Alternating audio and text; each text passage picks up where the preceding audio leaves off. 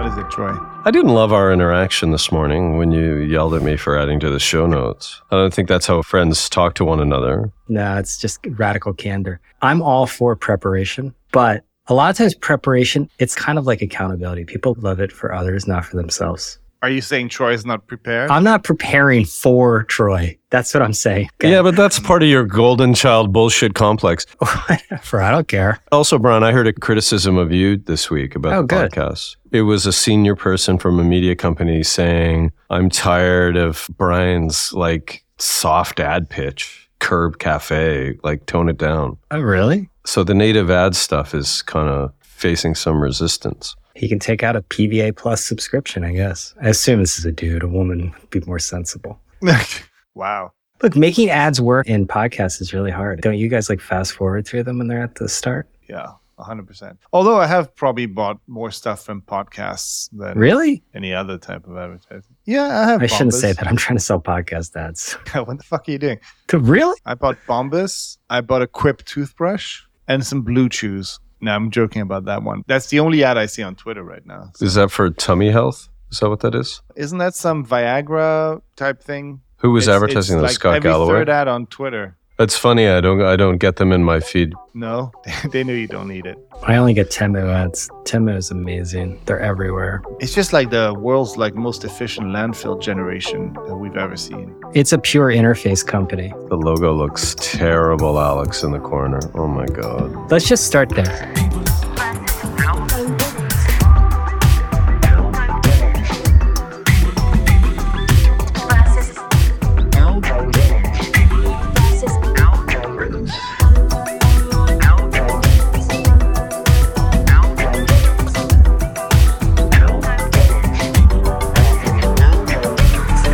People vs. Algorithms is a show about patterns in technology, media, and culture. I'm Brian Morrissey, founder of The Rebooting, and each week I'm joined by Troy Young, longtime media executive and investor, as well as the author of the People vs. Algorithms newsletter, and Alex Schleifer, CEO of Universal Entities and diehard Elon Musk fanboy. This week, we address a variety of topics, including the prospects for Elon Musk turning Twitter into a super app, as well as the wisdom of moving away from the Twitter brand. The word iconic is thrown around quite a bit these days, but I think it's safe to say that Twitter is an iconic brand, even if it's never measured up to that cultural cachet with its business results. We also dig into Barbieheimer and whether this is a harbinger of Hollywood's future or a bout of nostalgia for the days when blockbusters rolled summer weekends. After all, Hollywood is in the midst of a painful shift in distribution, which also means a shift in economic realities. Aggregation choke points are something that all media companies need to deal with, whether they like it or not.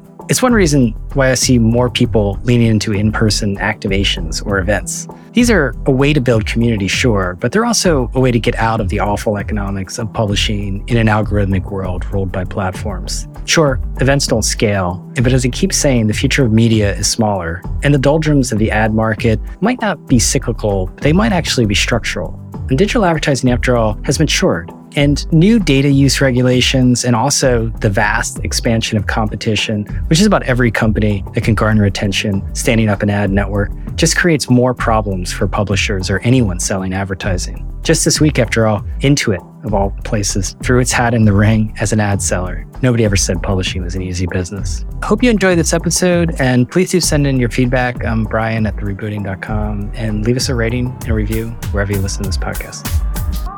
All right. So over the weekend, in addition to Barbie and Oppenheimer happening, Elon Musk, he had a busy weekend.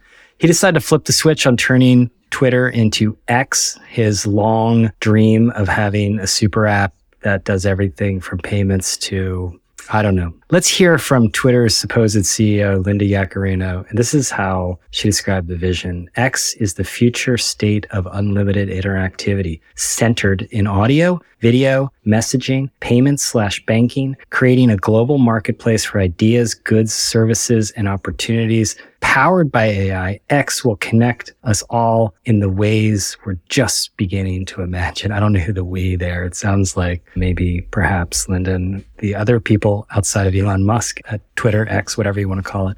Troy, what's going on here? Well, I guess her guy, her PR guy, wrote that, or who wrote that? Do you think she brought her PR? She brought guy over her own NBC? communications guy, and I don't understand Yeah. a word of it. I the thing is, it's like that kind of stuff in just the sort of media trade world is just like, eh, whatever. But now that it's in the consumer world, she got roasted for that stuff. Even just starting like centered on five things Yeah. that are all Yeah. very different. You're not centering on that. I would have So added it would- retail media personally. yeah. yeah, it's wild. On some level, maybe it's, dare I say, refreshing. We've all touched big corporate rebranding projects that are done with a steady hand and with thoughtfulness. And we would never even contemplate throwing out something that had become a global verb and is recognized the world around. But then on the other hand, you think, oh my God, like this guy is like a one man wrecking crew. And he just kind of dispenses with much of what we sort of perceive to be strategic and pragmatic kind of corporate communications behavior. And he's like, I'm changing the brand of the company and it's going to be something new. And on the other hand, I was thinking Twitter, while it is recognized and maybe equally loved and hated, is so defined by a format and its history that maybe walking away from it's a good idea. If this gives them a chance to kind of reframe and move down a different path now, then what remains is a defining feature that sets it on a path away from just being kind of 280 character communication uh, missives from people around the world. So, is there going to be a payments component? I think when you think of an everything app, payments is probably the first thing how they get there and and compete with people like Venmo or banks or whoever is leading in the payment space in Western markets is a big open question. So I find it kind of courageous and badass, and on the other hand, kind of crazy, I guess. We'll get to the branding part of it, but just from the idea of a super app, this is Max Chafkin wrote, I guess, a book about Musk back there, about PayPal back in the day. And he was going on about this like in 1999 about creating this like super app. He wanted to get rid of PayPal and name it X PayPal. And Peter Thiel rightly was like, you're nuts, dude. You're not doing that. And they did a bunch of focus groups showing that consumers dislike the brand's name because it reminded them of porn. And Elon Musk was apparently, unsurprisingly, unmoved. and he acquired X.com and nothing would convince him, apparently, that this was a bad idea. And so he's just been stewing on it, I guess, for almost a quarter of a century. I don't know if super apps are going to happen and not in the US. China has super Why? apps and I just? I just heard repeatedly just history. I don't see any super app that has worked here. And if Facebook was not able to construct a super app at the height of its power. Okay, so let's break it down. power- I'm not sure everybody understands. Are we moving away from the brand now? Well, I was going to bring it back to the brand because changing a logo is like interesting and whatnot. But what's more substantive is the fact that he's trying to leave behind, at least what Troy is saying, the legacy of what Twitter was, which Mm. is a short form communication vehicle and become a super app, payments, all kinds of things. Yeah, Yeah. he needs to redefine the company. I don't care if X sounds like a porn site. People will forget that if it starts to provide functionality that's useful and changes the way you do things. So, super app would mean what, Brian? If we were to break down the functional components of a super app, in addition to, say, some type of personal publishing or short form publishing, it would mean payments, right? It would Mhm. probably be in the case of other super apps, it's commerce, right? It's a place where you can sell Yeah, products. Logistics. I mean, at the end of the day, you're going to be able to sell. You're going to be able to buy off that. They're going to deliver the stuff You to your can door. You book can a taxi. loans. You Sure, can order food to your house. And so, in some ways, your iPhone's a bit of a super app, isn't it? Because it has built in payments. That's a big use case. I use my phone every day to pay for things. Other than it just, of, of course, being a home for all the applications, but it Yeah. has native native functionality that competes, I suppose, with a super app, with WhatsApp. I feel like we're giving all of these decisions a little bit more credit, and now we have a bunch of really smart people. I don't know if I count us in that, but talking about corporate rebrands and the super app and what this could mean with for financial systems and stuff like that. The guy, and we've all known that, I've been that guy, he bought a cool domain and he's been trying to find something to do with it for a while. And I think this Twitter acquisition didn't go as well as he wanted. He keeps finding out that he doesn't have the wind in his sails as he used to. Fewer and fewer people are rooting for him, or the people who are are kind of a very specific type of person. And well, not really. As this is but hang on. We're trying to kind of figure out the genius behind an ego-driven decision, and fine, like it's his. He can do what he wants with it. But the fact is, like, he's not trying to fix Twitter. If he was trying to build a super app, I'm not sure that Twitter is the best baseline for it. And good luck getting into okay. the world of the super app, which requires an immense amount of trust and partnership with other companies, when everything he's been doing for the last few months is eroding trust with both users and other companies. So I can hold these two thoughts in mind. The Tesla stuff is incredible. They're winning on charging networks. They've done incredible things. SpaceX is incredible. But this Twitter thing is kind of where he goes to express his ego in a way that is uncontrolled. And Yaccarino has become his paint sponge. Like that message, and sometimes when you watch a mafia movie, to prove allegiance, somebody will have to go do something really crazy, like shoot a person in broad daylight or something like that. That is like a message that she has sent out under duress. No serious person would send this out. It's crazy. It's like a line from Succession. Like, But I okay. we shouldn't but forget that this stuff is nuts. But it's, more nuts fun to kind of bad- dispense with the sort of. I hate Elon kind of liberal rant I- and just but I'm, think but I'm trying to be. Hey, forget Elon for a second. Yeah. What do you mean? You just- Spa- you- no wait, well, hang on. SpaceX, all of that stuff, incredible. I can agree with that. But in this case, like, what else is it? Where does that come from? So, these decisions. That's why I want to just go back to what does it mean? Okay, so if you think about Elon has changed Twitter in the last I don't know how long has he owned it, 6 to 12 months, more than it had changed in the previous 5 years. Oh, I agree. And exciting. Okay, so the pace of innovation and development has increased. Now, what has to come next to start to change the use case for the app? So I just want to give them the benefit of the doubt and think about what are the things Twitter does now that it never did before. So we're working on community pages, we've changed authentication, we've added subscriptions, we can now do long form, there's more functionality around video, audio existed before. So now what do we do next? let's just think about what you would do. What do you add next? Because if you just said, there's something in this, if you just said, oh my God, I'm going to make Twitter better, no, you're not. You're not. It's, it is what it is. So you need to take whatever it is, the couple hundred million people that are using it, the permission you have as someone is connected to that cohort and start to add new features in a way that hopefully But attracts new no. people and deepens your relationship with those people. So Okay, what but would it be? What's been successful so far? I agree with you that some things have happened, but I don't know if any sort of product changes, at least as someone who uses Twitter a lot. Like I can't say that the experience and the app and everything is materially changed at all for the better for me. Again, I just think the guy's a weirdo. I don't get into the anti Elon stuff. I think part of the issue is like everything he does around Twitter, even people who are close to him who still follow him, like often disagree with him and don't understand why he's like that. And I think he's sometimes acts like an addict around it. And, and it's become this thing where where he Yeah, but this is what we're doing. Like, way. I don't want to analyze personality Elon. cult. I don't care. I don't care about the guy. Yeah, but that's Okay, what I'm but- saying. I really so, don't. so let's look at the business decisions so far. I right? don't. I'm Let's- with you on this, Troy. But finally, we're aligned. I love you, Brian. Sure. Okay. let Alex to- can't let me help. try to He can't this help back. it. He can't help himself on this. You're playing into his game. This is like Trump. So let's. I'm waiting. Look, look at that. What I don't want us to do, or what I'd rather we didn't do, was try to apply some sort of like genius logic to these decisions, right? And I'm not saying that's what you're doing explicitly, Troy, but it feels like we're heading in that direction. I just don't think that there is a lot of intention here, or it just like kind of id and reaction. Yeah, And it's I the- find it's that- Trump. There's no 3D chess going on. No, There's no. I think this is one of those things that is just like it's on the decline. These are all very knee jerk reactions. Let's go through some of the ideas. Moving to a subscription model is the type of things that you would hear in the halls of like tech power, where people say, "Man, if Twitter only switched to a subscription model, they would solve all their shit." It didn't. right. The I, I business agree is- with what you're business saying. has collapsed. So I think so there's it's kind of a business in decline place. with a bunch of bad decisions. it's like Puck endlessly commenting on the misfortunes of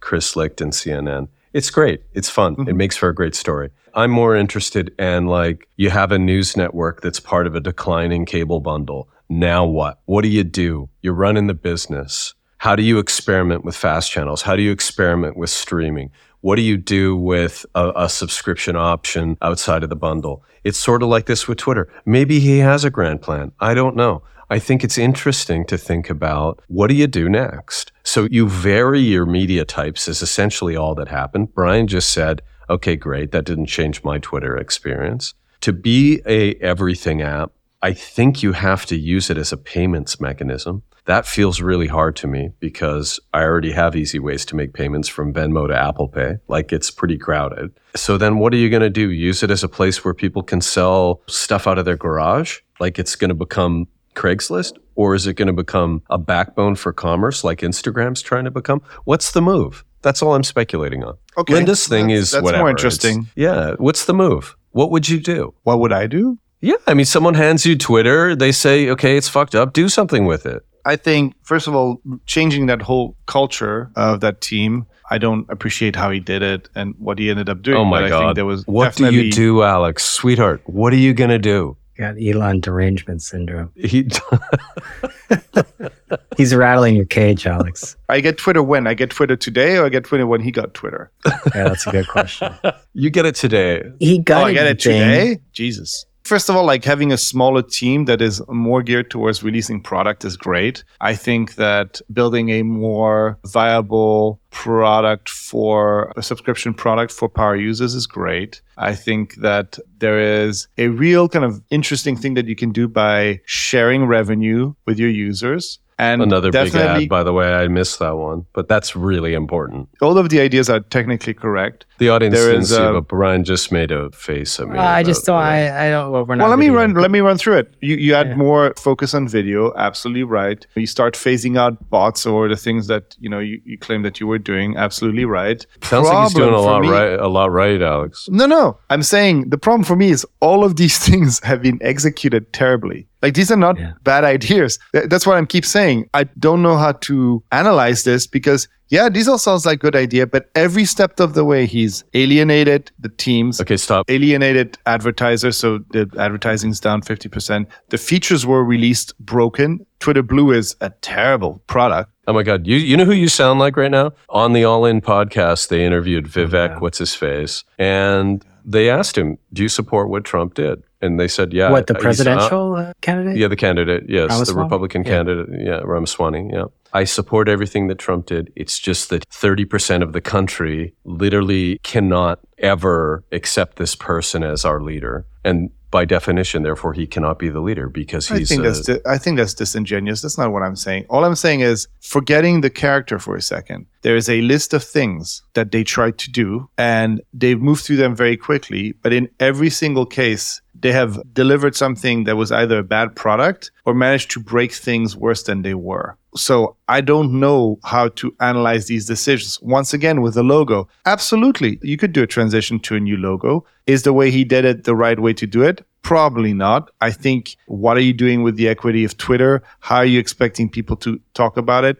That seems like just something that you're doing for fun and it's going to get you some press, but I don't know if in the long run is the right thing to do. The thing that he's really good at is like being interesting and staying in front of our mind. So Elon, the brand, is kind of putting a lot of attention on Twitter. But mm-hmm. I look at this list of things that he did, it's like, oh, these were not bad ideas. Just execution. I guess I, I think we, we inevitably have to talk about Elon Musk and his management approach, right? Because it just seems like, tell me if I'm wrong, but he doesn't do this with his other companies, does he? SpaceX doesn't all of a sudden. Maybe it's just because this is Twitter, and I honestly think like Twitter is not worth like paying attention to that much. I don't think it's as important as people claim it to be. And I say that as someone who's wasted a lot of time on the app because there's a difference between being decisive and impulsive right? And yeah, he seems like a guy. We've maybe you guys haven't. I've worked for dudes who think that they're decisive and they're just being impulsive, and just having a knee jerk reaction to things and making people scramble to try to figure out what it's about is not being decisive. It's just being dumb. And I don't think he runs his other companies this way, does he? And why is he doing it here? To me, that's the point. The fact that he wants to rebrand it to X.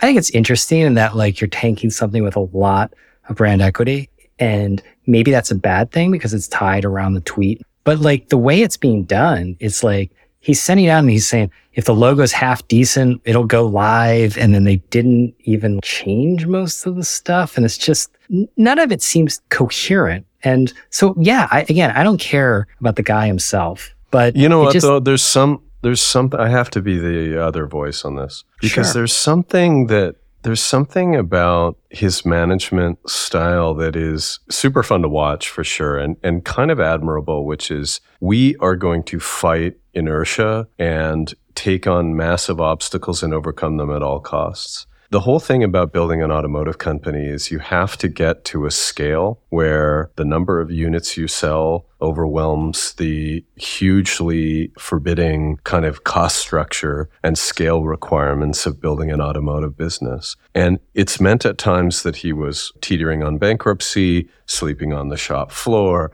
Like it's just taken an insane amount of force.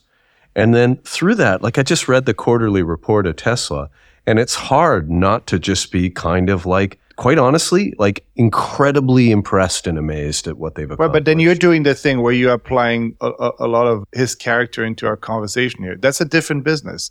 I don't understand how how the same person runs these two business outside of the fact that he didn't really want to buy it, then he was forced to buy it, and then he inherited Okay, this but- thing, which was a big pain in the ass. But today, like you, you cannot compare the way Tesla or SpaceX is run with the way Twitter is run. Yeah, but wait, Troy, No are way. you saying are you saying that like what Twitter needs is this, and so he's doesn't do this the other companies because I mean they've got massive My- different they're totally different m- companies. My completely unfounded position on Yeah, this, this is a that podcast. Go go for it. Eh, no, but it's exactly what he does. In, in one case, yeah, you need to have obviously more QA and stricter production constraints and guidelines and all that. You're making a car, you're making a rocket, but like it's all about just forcing a group of people and a company against a very big idea. All of his companies have these big audacious mission statements and getting a people group of people excited about it and completely just through kind of will and force of personality moving the company against that. So, what has happened here? I so, I think this is really important and we brushed over it as just one of the things they did. But Twitter as a place where you go up and just do short form communication, it's not a business. So, what have they been trying to do? Build out the community functionality, create a platform to you so that you can publish longer, more involved things, video, audio, long form journalism, whatever. Create a payment structure for creators on that platform. Those are very important fundamental building blocks to the sort of media platform side of the business. Now, next, what you have to do is you have to get into payments and you have to get into commerce if you want it to be this kind of app. And you probably have to start as a way, I'm assuming, by getting like in China, you have small business using what's the name of the it's not WhatsApp, what's the other app that's a super app in China? What's WeChat? it called, Brian? WeChat. WeChat. WeChat. Right. So you walk up to a food stand in China, you scan the QR code on the on the food stand with WeChat, Sure. and that's your payment mechanism. So he's got to start to get into payments. It's just that maybe in five years he'll have done it, redefined the company, Maybe. broadened the media kind of purview of what it is away from just being short form, and found a way to get into payments. And I think it would be a remarkable business story if that was true, and I'd kind of like to watch it happen. Can we like just put a time frame on this? How long till every step of the way there is a failure until we start seeing this as a collection of failures that leads to this immense success that we're all Five years. five years? Okay. Five, it's five years, so we can Like five years another- X is a super app. Another couple thousand episodes, we'll get there. I'll bet you a thousand dollars that in five All years this thing is nothing. I want logo talk because people love to hate on new logos. You've experienced this, right? Did you do the Airbnb logo that supposedly looked like a No, I joined I joined right at that Okay. time though. Okay. It's like I remember that. Anytime we did, I was at Adweek, I think at the time. Anytime anyone changed their logo and we just needed traffic, we would just be like, "Oh, so and so has a new logo," and then the comments section would just light up. I hate it. It sucks. It looks like this. And People Yeah, hate yeah. new logos. They love to hate on new logos. Do you hate the new logo? Oh, with all my heart. Yes. It's the worst. It's so bad. he literally crowdsourced it and the person that said it said, Well, I based it off this free font I found, I think. And we made it for our Xbox podcast. That must offend you as a designer. Is that why you hate Well, Elon no, Musk? well, today? I feel like I'm pretty sensible about this stuff. Here's the thing with logos, with rebrands. It's never just about the logo. It's about a brand. It's about like the story you tell.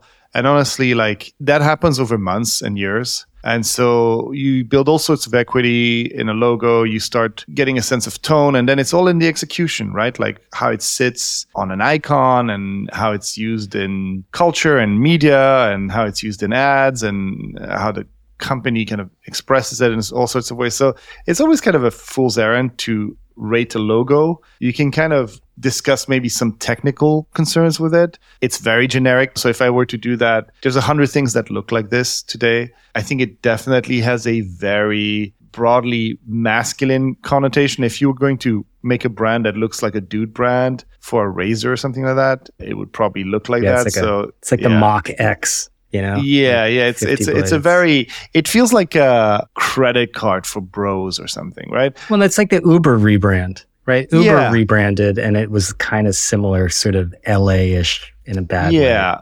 Not and, and even that, you know, you can kind of work against it by the way you express the brand in all sorts of different ways. So so there's a bunch of technical issues. I think here the thing that really bothers me is that it's kind of the why you rebrand is always the question that you should ask yourself. And sometimes it's because you want to change things, like, you know, when Meta rebranded, it was to make a statement. Sometimes you just want to hide the fact that you are a tobacco company and, and you want to put a friendlier name on your product. In this case, I think he did, has made the work easier for himself because now there's going to need to be a lot of communication and people have a lot of questions as to what that means. And I get a sense that X is not a particularly great term to use for your product for various reasons, but the point stuff is stupid. Yeah, that, it's not great. It's like not a very tasteful. But what about the decision to throw away the brand equity of Twitter? Or Oh, is, that's is that brand equity more of a millstone? it's disastrous. And he said he bought Twitter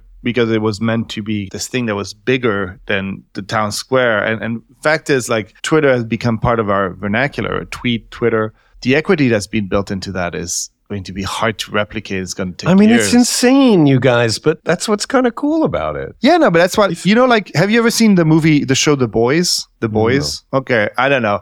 The, eh, there's a lot of stuff that's insane. There's a character called Homelander in there, and you he's very watchable. But that's because he's insane and makes terrible decisions. What I find fascinating is that so many smart people are spending a lot of time trying to discuss and trying. Well, what is the real genius behind it? I think it was. It's deeply entertaining. I was hoping we would talk about it. I can talk about this shit forever, but I'm it's hoping to wrap it's it a up it's a terrible decision. I'm done. This has been going on for a half hour. It's Yeah. a terrible Let's move on. Seriously. Enough with Elon Musk. We're doing everyone a favor. Anyone who's stuck around, thank you. Well, Next question. I don't know. Thread sucks. when Twitter becomes too much about Twitter, I don't think it's actually good for the product. And if you look at what's trending on Twitter, it's Musk, Twitter X, he did it, welcome to X. Like the trending stuff seems to be very much leaning towards the cohort of people who are very pro Elon. And I think there's likely an Yeah, but that's why he's doing this. It's for power. It's not for money or any of that stuff. It's come on. no, I'm talking about from a bi- media business side, right? Yeah, but why do people own media businesses? Because they're such great businesses. Wow. Yeah. Do you don't think Twitter could be a good business? Could it be a good business? I don't know. It hasn't been a good business for like almost 20 years. So like I But it was misrun then, and it okay, as it- name name a company that was misrun for 15 years in the technology space that suddenly became a great business. Can you think of one? I can't. Troy. I don't know. Could it have been managed down to a small number of people and become a high margin social network? Maybe. Yeah, I think it's probably true. But I think that realizing that the thing you bought is never going to be the thing you want it to be un- unless you do things that are radical is where we're at. And I'm interested to see how it moves from here. But I do agree, Alex, with your assessment of the brand. I think it's heinous. Hmm. We've arrived at closure with the heinous brand. Can we talk about Barbie? And then we'll get to distribution choke points or aggregation cho- choke points. Oh boy. I mean, yeah. Pink Hot Summer is upon us, apparently. Both Barbie and Oppenheimer had big openings. I think combined, they, they banked $235 million this weekend. In there the were people walking around. Yeah, there were people walking around in pink outfits in Manhattan yesterday. In Miami, or it was this previous weekend, there was a lot of people swathed in pink all over the place. Most of them were for Messi, however, because he made his debut down there. This feels like a bout of nostalgia the idea of blockbuster movies opening, people flocking to the theater, having Barbenheimer shirts on, dressing up. I think we could use more group cultural moments. It doesn't feel like this is going to be the future, but it's more of just a sort of reflection of what was. But I don't think that this doesn't seem to me to be how when you think about what Ho- Hollywood is facing right now, this this seems to be a blast from the past. But maybe I'm wrong. What do you guys think? It's funny because I think it's both like a really interesting and unique cultural event because these two movies are so diametrically opposed but also generating a ton of attention. And it's kind of wonderful that people are watching these movies as a double feature. The fact that Barbie was directed by an independent filmmaker and has this really interesting message in it. And it's coming out right at the same time and as, as this like kind of masterpiece of a movie that is Oppenheimer. I think that stuff is really interesting and actually shows a pretty healthy cultural environment for that stuff to happen. On the other side, it's kind of telling that there's maybe like three directors and movie stars that can garner pretty predictable attention, whether it's Tom Cruise or what's his name? Ryan Gosling. yeah, I'm thinking about the director of Oppenheimer for some reason. Nolan. Yeah, Christopher. Nolan. It's like Tom Cruise or Nolan can still get people through the doors, but is that enough? And on the other side, it's like we're fracking culture to get the last remaining juice out of IP. So it's Barbie, but now Mattel is getting very excited about releasing movies. And these are coming hot off the heels of this Barbie stuff. And I don't think that's great. Like, literally, let me list you some of the next big toy based movies coming out Matchbox, Big Jim, Thomas the Tank Engine, American Girl, Magic 8 Ball, Uno, Rock'em Sock'em Ro- Robots, which Vin Diesel is attached to, Polly Pocket with Lena Dunham attached, Barney, Hot Wheels, which is a J.J. Abrams joint, and Masters of the Universe. So that is making me feel like a little sick because the top which is movies, your which is your favorite? Well, which I don't. Is the most it's not that I care. It's just Uno. Uno is the one that I. I mean, Uno is going to be hopes. riveting. I'm excited about Barney. Barney. Yes, You know, Barney's controversial. it, it's it's dangerous when in culture the only bets we can take is on an existing IP or on somebody that's like a surefire creator. Right. That's why I don't think it's like lasting. Which is why I would take the counterpoint to you there, Alex. First of all, this is the largest directorial debut by a woman ever, which is Yeah. amazing. She's a great filmmaker, and I'm a big fan. I think what this tells us is that we're sick of superhero movies. I think that's interesting because Disney totally loaded up on that IP. I don't want to see another Spider Man movie or another Batman movie or like the franchises that have been worn out, quite frankly. And so it's refreshing that there's some mass cultural product that isn't a superhero movie. But can't you make anything from scratch? Why do we have to do what I'd like the term cultural fracking? Maybe I'm just like being grumpy. Like Hang on, I. I don't think we're disagreeing. I think as an event, as a unique little bubble, the Barbenheimer thing is really interesting and I think a really positive development. When you take a step back and you're looking at what that means, which is just creating tentpole movies either out of existing IP or pretty reliable producers like the Tom Cruises or Nolans, right? That's a little bit more worrying. But as its own little thing this summer, I think this is a great summer for movies. it's a great summer for movies. Hollywood is closed and they've got the writers are on strike, the actors are on strike. Netflix is back. They just added 6 million subs because they cracked down on password Yeah. sharing. And Disney was celebrating that the last quarter they only only lost $635 million on streaming. And they might be able to get it profitable by the end of next year. So count on that 2025. The economics are totally different now. This again, like I want to be positive. I really do. And I think it's really nice to have these cultural moments, but it's a sugar high, isn't it? This is a distraction from the long-term structural challenges that the business models there face. The part of the issue is that the economics of making a movie and the distribution is has just become like really untenable. And so therefore the risks that you can take on stuff like new IPs is is much lower. So lots of things are going to change but i think we're tapping the toy box now literally with Mattel because yes we are tired of Marvel.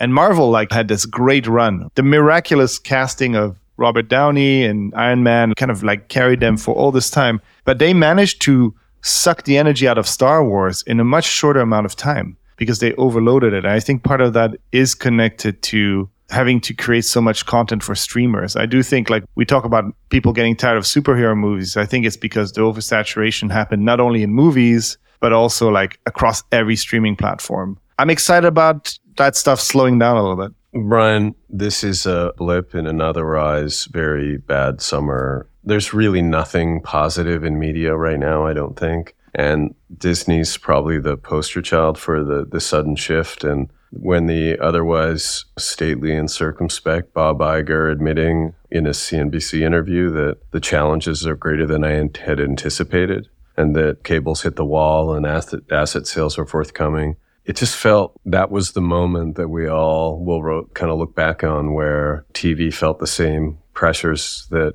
all of media has been facing for some time it's just like this thing that we were talking about, which to me is kind of aggregation. It's the aggregation game that's so hostile to media has now hit television in a real way. So let's talk about that because that is the next topic. Good segue, Troy. Media is dictated by distribution. And and we've discussed a lot the economic that economics are downstream of distribution. And that's why I think the fiercest battles are waged on the interface level. Because if you control the interface, you control the distribution. If you control the distribution, you control the economics, and you're going to give yourself a pretty big slice of the pie there. Digital media seems like this is even more true. It's always been true, but publishers have completely lost control of distribution and they live at the mercy of aggregators. In a world of limitless supply and almost limitless suppliers, publishers are in a bind. I think it's easy to say the future of media is going direct and all that, but the reality is that is not going to be an option for the vast majority of publishers or content creators. They couldn't create their own apps that people wanted to use. And pining for the return of the homepage is just a weird nostalgia, if you ask me.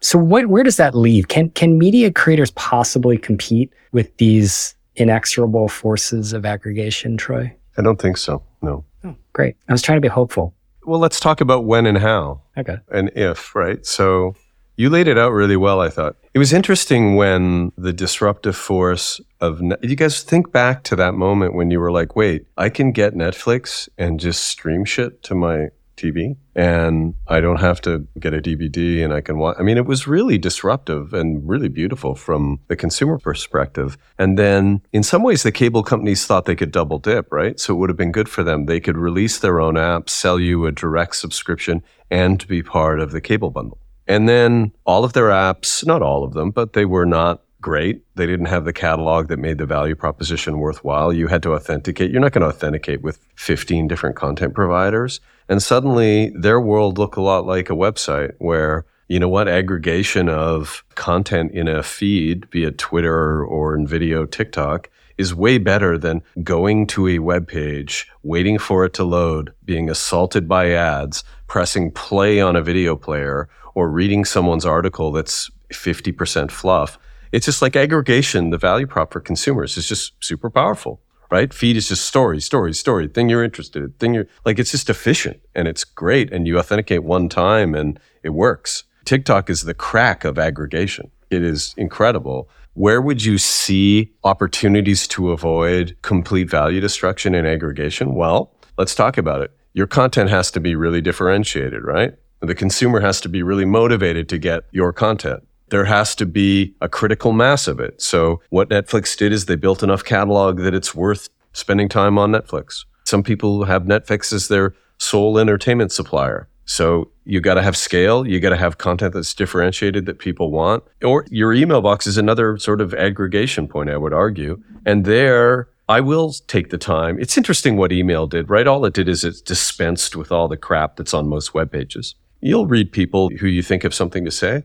And so it's differentiated, and I think that works mm-hmm. as a media channel. So yeah, I mean, but but to be fair, even in email, you're being aggregated at the end of the day like people may ask for it, but like Apple, for instance, they just came out and they said, well, we're not going to, we're going to make it that tracking links. Cause you do all sorts of things with email in the background that Apple doesn't like. They already said they didn't like you tracking who opened the email. It's like, God forbid you know that. No, they say, ah, we don't like these tracking links. So you're not going to be able to track who, who clicked and use UTMs and ba- basic stuff. And so I don't know. To me, it's just like you, you're always going to be at the mercy of some tech aggregator listen, it's more profound in digital than it is in another world, Yeah. in, in the physical world. I can't really see a way around it. You know, it makes me think about this conversation I had, which is probably the next topic you want to get into, which is around what media companies are selling right now to make money. Because it really does tell the story about where media is at, and it tells a story of aggregation to me. We haven't Yeah. heard from Alex. He's been quiet. He's been seething about Elon. I'm really trying to have a conversation that is purely about Twitter. This is like a very serious episode, by the way. This is what the preparation has done, Troy. It's Yeah. taking the fun out. Do you know? You know what I'm thinking when I think about aggregation. It feels, and I'm not saying you guys are saying this, but sometimes it feels like we talk about aggregation like this unstoppable force that is happening to media. And therefore, you know, what are you going to do? But I wonder how much of the challenges of media, whether it is film industry, TV industry, or even music, isn't really like a user experience issue. And I think what's happened is there's just too much friction. It's just too hard to use all those things. So people are naturally going towards aggregation as the way that they want things to be. So when it was just Netflix, it was great. And everybody felt, well, we just want everything as Netflix. But then we didn't think that this world would be 18 different apps that you had to jump between. And everyone decides to make their pause work differently. And then because they wanted to make things in their own app, they needed to create a bunch of content to remove that decision from you. You had to go there. So they then oversaturated the market with too much content. If we just had ended up with a standard that kind of centralized everything and allowed us just to access our content the way it should be accessed outside of the app ecosystem, I think there might be less pressure right now to kind of merge all these apps and the economics could work better. And I think it's the same thing that happened with cable. Cable was so much better than TV because TV had to change all these channels. And all of a sudden, cables, you had the set top box and you could see what's playing. But then they fucked up that interface. So people got sick and tired of that interface. And then Netflix seemed so much better. But what we keep doing is we keep fucking up the interface. Oh, and oh, I would, I, I like that argument, and I wish it was true, but it strikes me as being incredibly naive. I mean, I, am probably being naive, but I think that we also remove a lot of the. I think some decisions were made at Disney and all these places that has accelerated where we are today. It's not like, well, it was inevitable and we had to fight Netflix. Well, you also did too much Star Wars stuff and you also built crappy apps. I think that there's some reason behind that, and it's probably not black and white. ESPN should have stuck with ESPN the phone. Like they might have had the right idea there.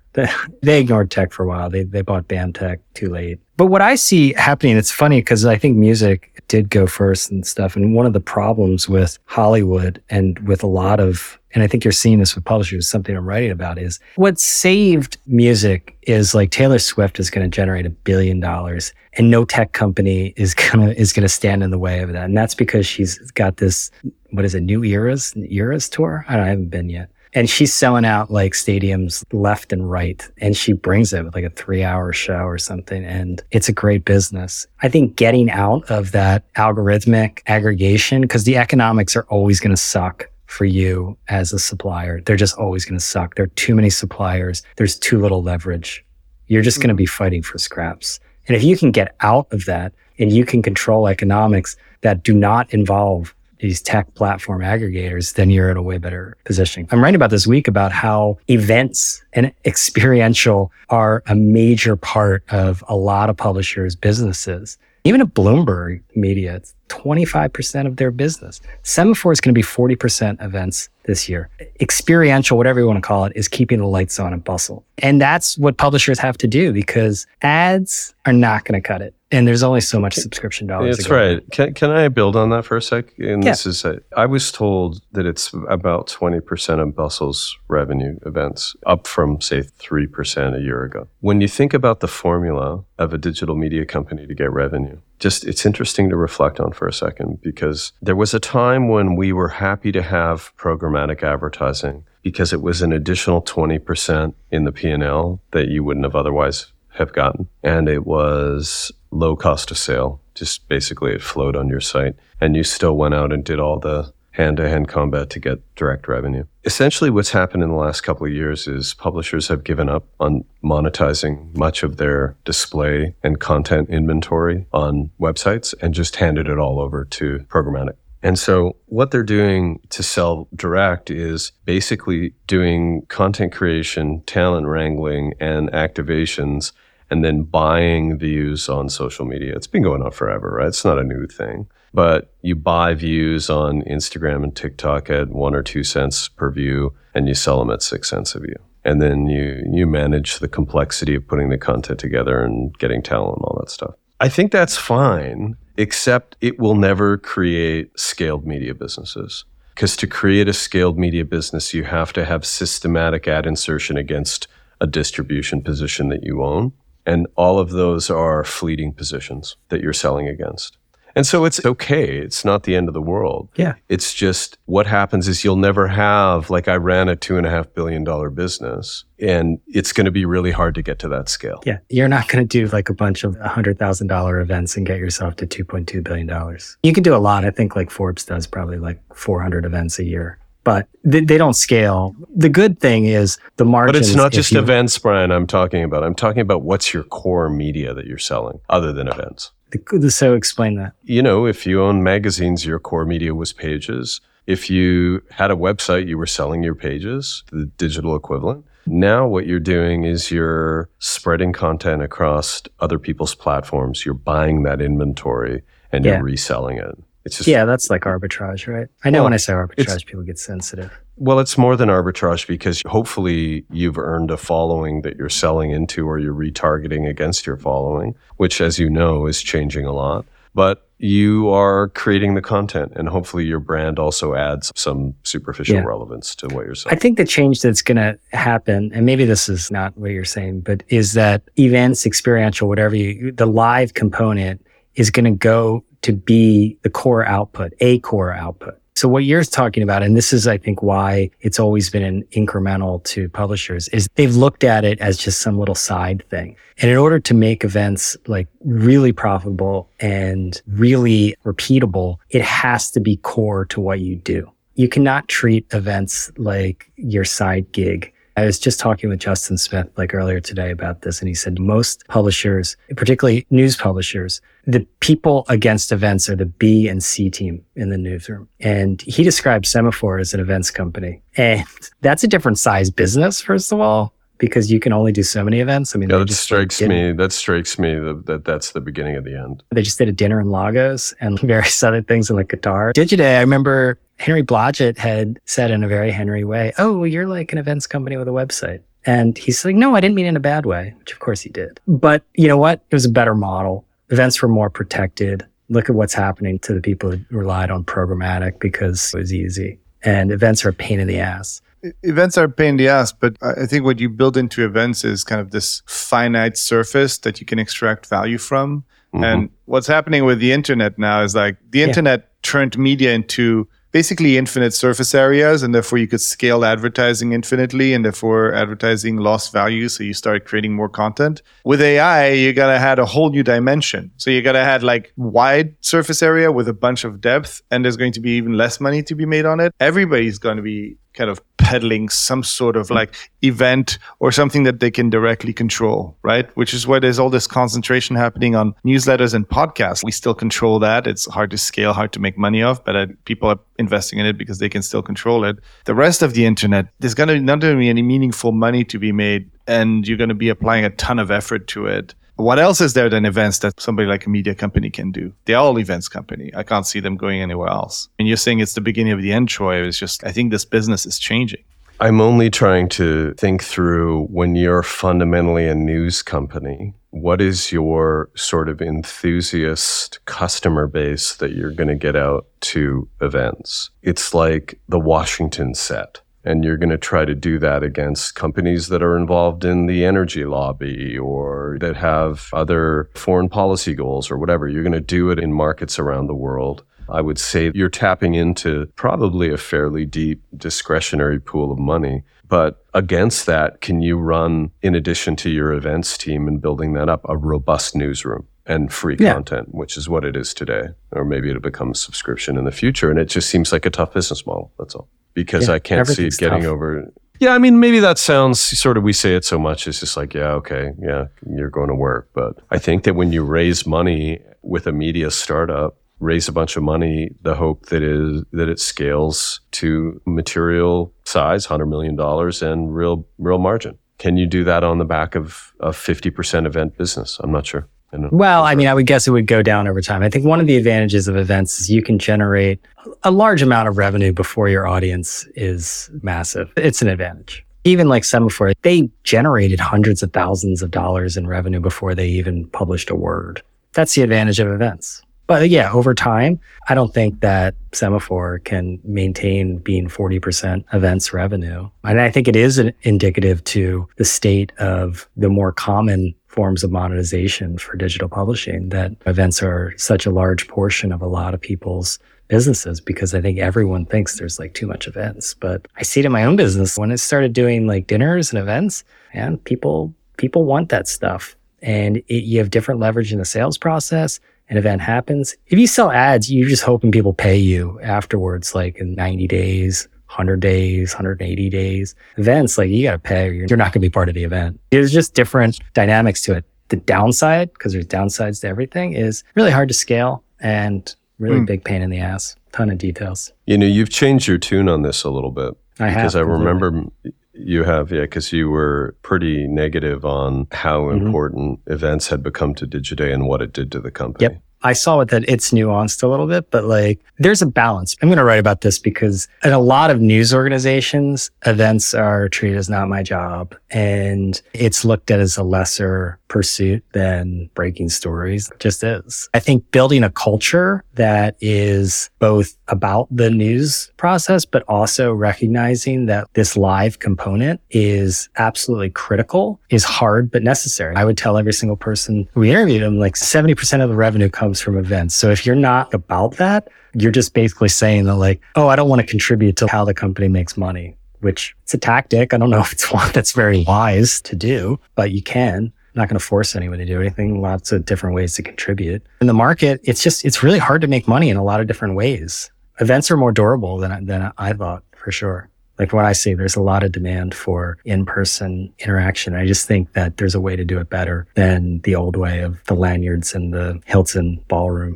You ever been to that one? You've been to that a lot, right? The Hilton in Midtown. It's horrible. No one should ever want to go back there. And they're right Too now. much air conditioning. Those carpets, lanyards. Okay, should we talk about the next topic? Yeah, let's talk about the last, next topic and then let's- God, Vanya's gonna have to edit this down into like a snappy or high energy situation. Maybe put some. yeah, but the last topic is very connected and it has to do, I do this every week. The last topic has to do with where ad sales is at, which I think is interesting. Okay, Hmm. where where ad sales is at? Disastrous Q1. I think just about everyone had a bad Q1, slightly better Q2, and then eh, we'll see for the rest of the year. What are you hearing? Same, exactly. Maybe Q3 is flat to last year at Yeah. best. The problem is that people lost so much ground in Q1 that there's no way to make it up, and so there's going to be a big hole. Is it gonna get better, or is it just in constant decline? That's the question I keep asking, like whether this is a structural problem or whether this is cyclical. Because I mean, the ad business is cyclical. I just said it at the last topic, but advertising with scale became an incredibly good business for some, but the internet scale just like was so infinite that there was like so much inventory. And I do wonder with things like AI and generative text and stuff like that, that space for inventory is just going to get bigger and bigger. I'm on the other side of this. I'm starting to figure out what my marketing plan is. Oh my know, I'm talking to-? I'm like I've embraced events and Alex has embraced ads. Well, no, no. I want to advertise. I'm releasing products. Oh, Okay. I would like to advertise. I would like to start generating some attention for my business. Why don't you buy ads from People versus Algorithms podcast? I'll get you a deal. Well, I mean, this is an ad for me. That's the Trojan horse right here. This has been an ad all this time. But it's hard for me. I am talking to folks that are going direct to consumer or, or building new types of products or things like that. And everybody's having a really bad time with advertising, not getting traction or engagement. Numbers don't seem to line up. What? And I know you had thoughts on that. And I was wondering, like, nobody seems to be making money. I And don't think you're talking about advertising. You're talking about performance marketing. yeah, yeah, I think that's right. I, Yeah. You know, I think the to the numbers not adding up. but just advertising on the internet. What so like feeding quarters into the customer machine and not enough customers coming out the bottom? Yeah. People are having Yeah. a hard time reaching consumers now. It's also hard. Welcome to the world of hard. And that's- I'm not saying it should be easy. Well, you kind of are. And a lot of like the performance marketing gurus out there will tell you that, oh, you can just feed quarters into this customer machine and then the customer spit out the bottom. irrespective of where you spend your ads on, even if it's performance or any type of advertising, isn't the zeitgeist right now that if the people selling advertising are not making money, that means there should be plenty of really affordable advertising to do everywhere. But yet, what I'm hearing from people that are trying to market themselves, whether it's through performance advertising or other types of advertising, is like, Stuff doesn't really work. They're not getting a benefit. So mm. it, I don't it- think they it know doesn't that. feel like the machine's working. No, no, no, no, no, no. You need to talk to more people. And That's why I'm talking to you guys. You tell me. It's definitely working for people. It's working for people that I work. Is it a buyer's market now for advertising?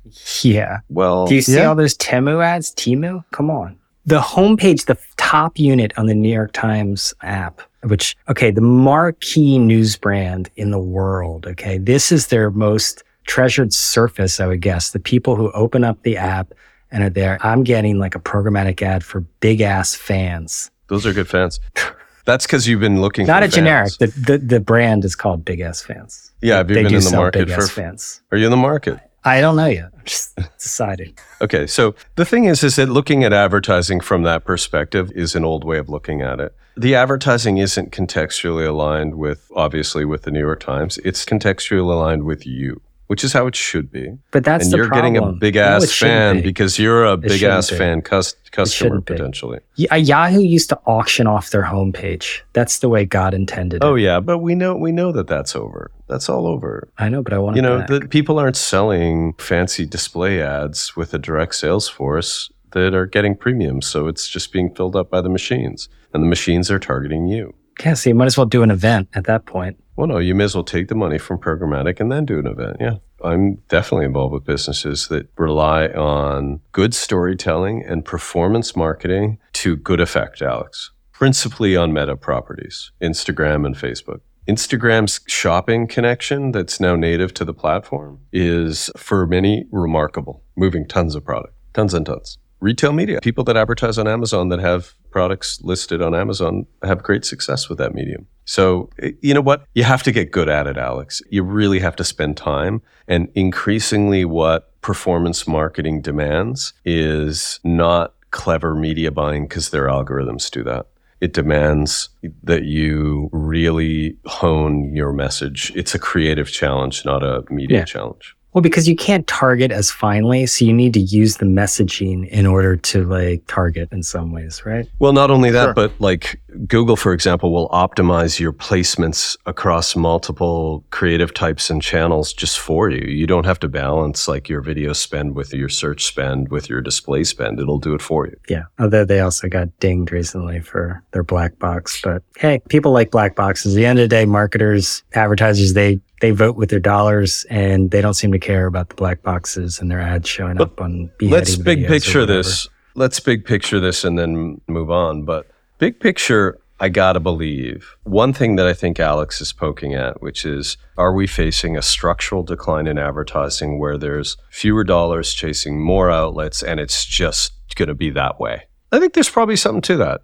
It's probably true. But at the same time, I think that in two years, we'll look back and say this was a bad time. The demand was off. And that when there are more dollars in more budgets chasing customers, we're going to see better times for media companies. And we will get to a new ad offering that, interestingly, is still probably much of it sold direct with people, with salespeople like you, Brian. It- It'll just look different than it did before. And it'll be more, yeah, I think activations of some type will be a bigger part of the mix. Listen, we can only go to so many live events, dude. By the way, everyone get in touch with me if you want to sponsor the PVA Summit. When should we do that, guys? The PVA Summit, that sounds amazing. I'm pretty I'm ex- busy this weekend. It's it's great. It'll be wonderful. Don't worry about it. This is a low energy product. Alex, what's wrong with you? You okay? You need a coffee? It was the Elon stuff. I was trying to have a, a conversation around Twitter, and then was like, every time like I get dragged into that Elon shit, I think you were trying to muscle into media talk. me muscle into media talk. So here's here's what I don't know is I don't know where to start advertising a small business, and everybody tells me to be creative. But when I go to the internet and figure try to figure that out, Alex, let's get on the phone. it feels like the products suck, and I don't understand what to do. I'll help you. So I'd like help with that. Yeah, I can help you with that.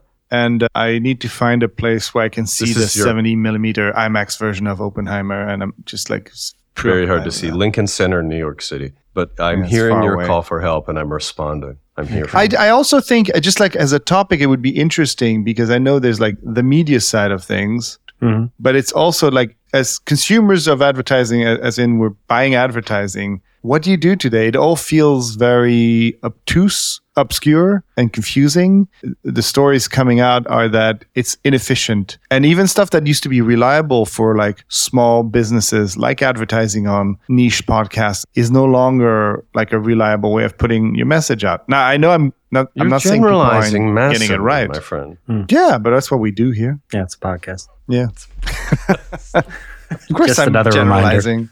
All right, get skip view from premium economy. It's fine. No, I- I'll just say like very quickly. we have to do it. I try to take the air train because like I do try to style myself a man of the people and I want to be brand consistent and it was rush hour and like a cab was going to be $90. I would have been fine with taking the air train to the subway and and doing the 32 stops on the A train, but I had to switch on the air train to another air train. I, so I had to take it to Federal Circle, and switch to a different air train. And I'm just trying to imagine Europeans like arrive in this wonderful country and the whole JFK experience is bad enough as it is. And then they expect to take a train into the marquee city, supposedly marquee global city of New York City. And they realize that they have to take a train and switch on the train in order to get to the A train to take it 32 stops. And that's just lower Manhattan. So don't recommend the air train. It took hour and 45 minutes door to door. Not good. Isn't that part of the whole New That York sounds- experience that it's painful, but worth it? Painful, but It's part of the brand. Yeah. Okay. Terrible. Okay, good one, Brian. Good view from premium economy. Let's talk about whether we continue with that segment. I'm traveling. I'm going to I'm going to the Balkans next week. I'm going to have lots of material. I like that Okay. segment. I need to know if we continue with that segment to know if I am actually going to make a jingle for Yeah. it. A little. It's made You know? it's made for a tasteful sponsorship too. Oh, Yeah, that's for sure. Delta call me. very good. Okay, great. Thank you, Brian. No problem. Should Do you we have a move into good, product, Troy? Yeah, let's do good product. I had lunch in Sag Harbor with my friend Jason Wagenheim. You know Jason, Brian? Yeah, bustle. Okay. He likes the podcast and he brought me a product that he was hoping I could feature as a good product. And he said too that he was supportive of the fig. So I like that. For previous listeners, fig was one of my good products one week that Brian didn't like. Yeah. Yeah, I think the concept of a product is somewhat fungible in this segment. Yeah, okay. So anyway, Jason, it turns out, has a side hustle as a barbecue sauce impresario. And he's mm. got a company called East End Cowboy Small Batch Barbecue Sauce. That's not the company, that's the name of the product. It's a honey peach. And he also has a hotter one, which he gave me a jar of. And I just, I ate it on crackers, which was delicious. It's a good product. But that's not what I'm here to talk about. Is it sugar free? That sounds like advertising. Are we getting a cut out of this? It should be sugar free. I don't know if it's sugar free. So I wanted just to mention the paper of record, the New York Times. Every Friday, I guess it's on Friday, I get an email from the New York Times for the weekend news quiz. I think it's a very good product. It's 10, no, it's, is it 11 or 12 questions? The first question is in the email. When you click on it, not a small thing, but kind of a small thing, it actually takes the click and enters it properly on the first question. Every week you can see if you've actually followed the news because you get a sense of whether you get 10 or 11 or 12 right. And it ranks you according to how you've done previously. And hmm. of course, you're authenticated because it has your email address, so it knows how you've done previously and ranks your performance. And I look forward to it every week. I think it's a good application of interactivity and media. And it's the New York Times weekend news quiz that's the good hmm. product of the week. You know, I feel like the New York Times is turning itself into a game company masquerading as a news company. Like all these acquisitions of Wordles and stuff like that, so much of the stickiness of the New York Times is gaming and it's turning itself into an entertainment company. And I think it's really hmm. clever. I wouldn't be surprised if they could dug deeper into more video gamey stuff, but they're essentially a video game publisher. Well, they have to expand their TAM, I guess, as you would say in Silicon Valley. I remember having Meredith Yeah. And I also think people will spend money on, games. my previous podcast, and I was like, are there that many people who are going to subscribe to this sort of take of news? Let's face it, like 40% of the country will not consider the New York Times ever. I just will not ever. it's the ultimate bundler, right? You can subscribe to it for Wordle. This is You know, it's kind go- of go to tie there. it back to the the view from premium economy and in my Andy Rooney. I want to have an Andy Rooney segment. But have you noticed the New York Times war on summer? They hate summer. and I just like I've never met what is the market for hating summer? So th- this is what they just published. This is the the article. Is it safe to go outside? How to navigate this cruel summer? Okay, that's that's one thing. But now over the years I've been I've been cataloging this. In 2011 it said summer travel is back. Earth can't handle it. Last year, hold on to your hats and bags. Travelers to Europe face chaos. And then they had the summer has been a travel nightmare. Technology isn't helping. Strikes, delays, lost luggage, how to survive air travel. And then finally they just asked they ran out of ideas. So they asked readers, tell us your summer travel horror story. What do I have against summer? Because they're turning themselves into a video game company and they want you to stay indoors and play their Yeah, games. okay, that's smart. It's all part of the strategy. yeah. I think they're trying to get everyone scared to go outside. I outside. wish Elon would buy New York Times. That would be fun. All right, let's leave it there. This is a long one. Three topics. That's it. Three topics. Tops. That's why I don't like preparation because once you do the preparation, you have to use it. No, no, no. When we do hard porno media talk, Alex has to figure out how to Like get programmatic Yeah, Uh-huh. yeah, shit like that. Ad sales, that's not Alex's beat. demand. And by the way, Wagenheim liked Alex. He said, Yeah, It's okay. really great that you guys strategically put in someone that hates advertising. I really need to hear that. Strategic.